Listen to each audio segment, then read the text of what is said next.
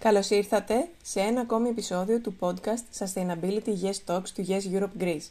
Ακούτε την Εύη Μακρύ και την Αγγελική Μαρκοπούλου.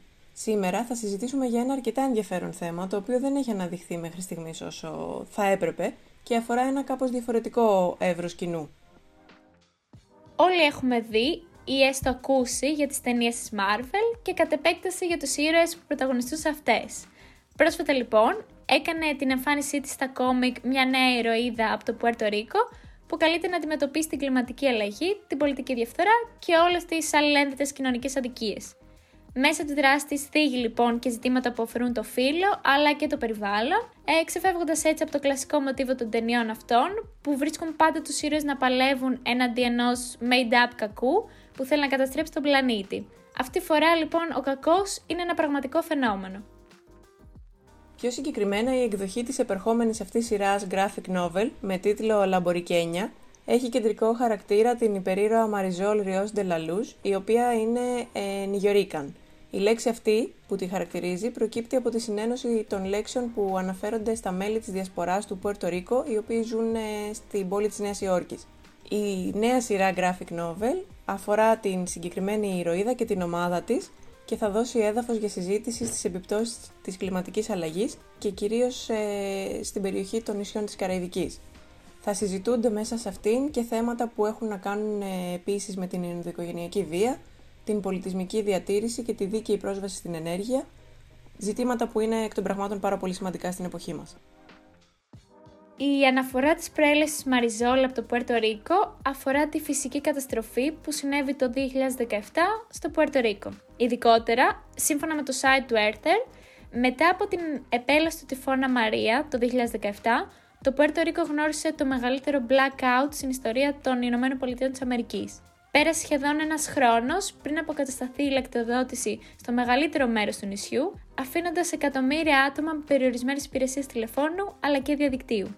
Μια μελέτη μάλιστα διαπίστωσε ότι σχεδόν 3.000 Πορτορικανοί απεβίωσαν, ε, πιθανότατα λόγω των δυσκολιών αυτών, 6 μήνες μετά το χτύπημα του τυφώνα.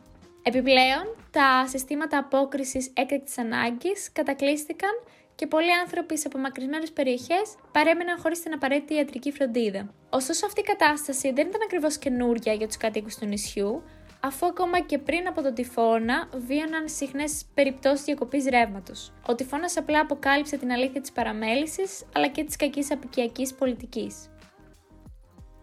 Ω απάντηση σε ζητήματα που έχουν να κάνουν με τις υποδομές και την ανθεκτικότητα στο νησί, το Συμβούλιο Άμυνας Φυσικών Πόρων συνεργάστηκε με τοπικούς οργανισμούς και οι εργασίες που έκαναν είχαν ως στόχο την επέκταση της χρήσης ηλιακής ενέργειας αλλά και την προετοιμασία των ανθρώπων απέναντι σε περιπτώσεις τέτοιων καταιγίδων ή καταστροφών ε, παρόμοιας εμβέλειας.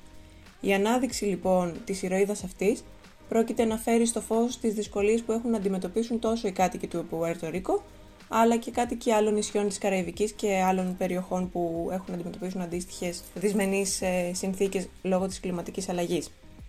Βλέπουμε λοιπόν από αυτή την πρωτοβουλία ότι ο χώρος των κόμικ, του σινεμά και των ε, ηρώων της Marvel μπορεί να αναδείξει παγκοσμίως τόσο τα σχέδια του Πουερτορίκο για τη μετάβαση σε ανανεώσιμες πηγές ενέργειας, όσο και τις πολύ σημαντικές προκλήσεις γύρω από την κλιματική αλλαγή.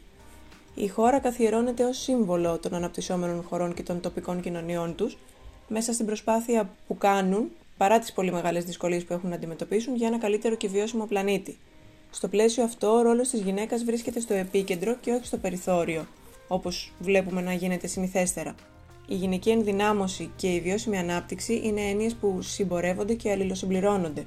Πρόκειται λοιπόν για μια πραγματικότητα που τον τελευταίο καιρό αναδεικνύεται όλο και περισσότερο και ως όλο και πιο σημαντική.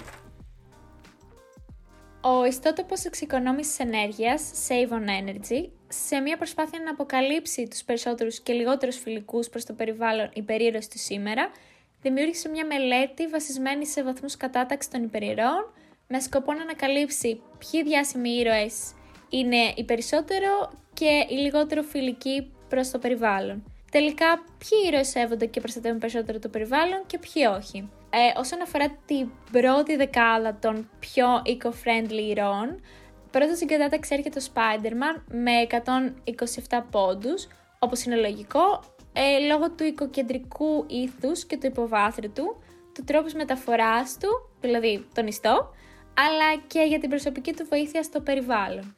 Δεύτερο στην κατάταξη έρχεται ο Aquaman, τρίτη η Storm, τέταρτη η Black Widow, πέμπτη η Wonder Woman, έκτη η Valkyrie, έβδομος ο Drax, όγδοη η Wasp, ένατος ο Ant-Man και δέκατος ο The Flash. Ε, και βλέπουμε γενικά ότι εδώ πέρα η κατάταξη είναι σύμφωνα και με ήρωες της Marvel και με ήρωες στη DC. Ωραία, μερικοί από αυτούς που μου αρέσουν πολύ είναι στην κατηγορία των ηρώων που είναι eco-friendly και χαίρομαι γι' αυτό. Ωστόσο, με λύπη διαπίστωσα ότι η αγαπημένη μου είναι στην κατηγορία των λιγότερο eco-friendly ηρώων. Και ξεκινώντας, πρώτος έρχεται ο Iron Man με 24 πόντους, κυρίως λόγω του τρόπου μεταφοράς του, των όπλων που χρησιμοποιεί αλλά και των καταστροφών που προκαλεί στο περιβάλλον. Ε, δεύτερος έρχεται ο Hulk, ίσως επειδή καταστρέφει πολλά πράγματα. Ε, έπειτα ακολουθεί ο Batman. Μετά τέταρτη είναι η Captain Marvel. Πέμπτος είναι ο Captain America και πάρα πολύ λυπάμαι γι' αυτό. Έκτη είναι η Scarlet Witch. Έβδομος είναι ο Deadpool. Όγδος ο Starlord. Και ένατος είναι ο Wolverine που μοιράζεται τη θέση με το Superman. Για το Superman δεν λυπάμαι και τόσο, αλλά για το Wolverine η αλήθεια είναι πως ναι. Δέκατος στη λίστα και κλείνουμε με αυτόν είναι ο Rocket Raccoon. Σε ό,τι αφορά την πρώτη δεκάδα, είναι ξεκάθαρο ότι υπάρχει πολύ έντονη η γυναικεία παρουσία. Στους ήρωες δηλαδή που έχουν περισσότερο eco-friendly ε, χαρακτηριστικά και συγκεντρώνουν τα μεγαλύτερα ποσοστά σε αυτό. Ε, αυτό δεν σημαίνει ότι είναι αποκλειστικό, γιατί όπως είδαμε και στη δεύτερη κατηγορία συναντάμε γυναικεία ονόματα, αλλά υπάρχει μια κατά κάποιο τρόπο πλειοψηφία στην, ε, στην πρώτη κατηγορία αυτών. Τώρα, σχετικά με τα κριτήρια επιλογής των πιο οικολογικά ευσυνείδητων υπερηρώων, αυτά είναι ως εξής. Πρώτο έρχεται το ήθος και το υπόβαθρο, δηλαδή από ποια πατρίδα κατάγει το υπερήρωας και ποια είναι η στάση του απέναντι στους πλανήτες και τα οικοσυστήματά τους.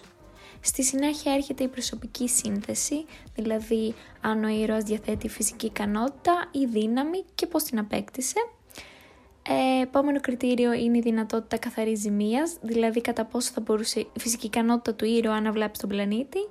Έπειτα έρχεται η επιλογή των όπλων, δηλαδή τι είδους όπλα χρησιμοποιεί ο υπερήρωας και πώς αυτό επηρεάζει το περιβάλλον. Και τελευταίο κριτήριο είναι η επιλογή μεταφοράς του υπερήρωα, ο οποίος ενδέχεται να σπαταλά ενέργεια και καύσιμα πηγαίνοντας προς τον προορισμό του ή αν τη μεταφέρεται ή δηλαδή αν κάνει πιο πράσινες ταξιδιωτικές επιλογές.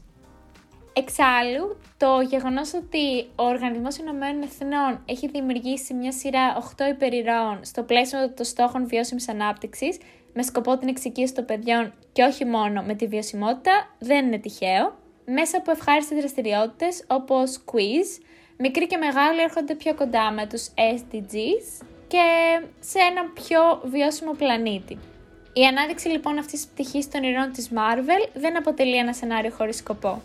Πόσο μάλλον όταν το μέσο ανάδειξης είναι η προσοδοφόρα βιομηχανία του κινηματογράφου. Κάπου εδώ το σημερινό επεισόδιο ολοκληρώθηκε. Μπορείτε να βρείτε το link και περισσότερες πληροφορίες για την ε, ηρωίδα του Λαμπορικένια στην περιγραφή του επεισοδίου. Επιπλέον, αν έχετε σχόλια ή ερωτήσεις ή αν επιθυμείτε να ακούσετε κάποιο συγκεκριμένο θέμα στα επόμενα επεισόδια, στείλτε μας ένα email στο greece at yeseurope.org ή επικοινωνήστε μαζί μας μέσω των social media. Ξανά κοντά σας στο επόμενο επεισόδιο.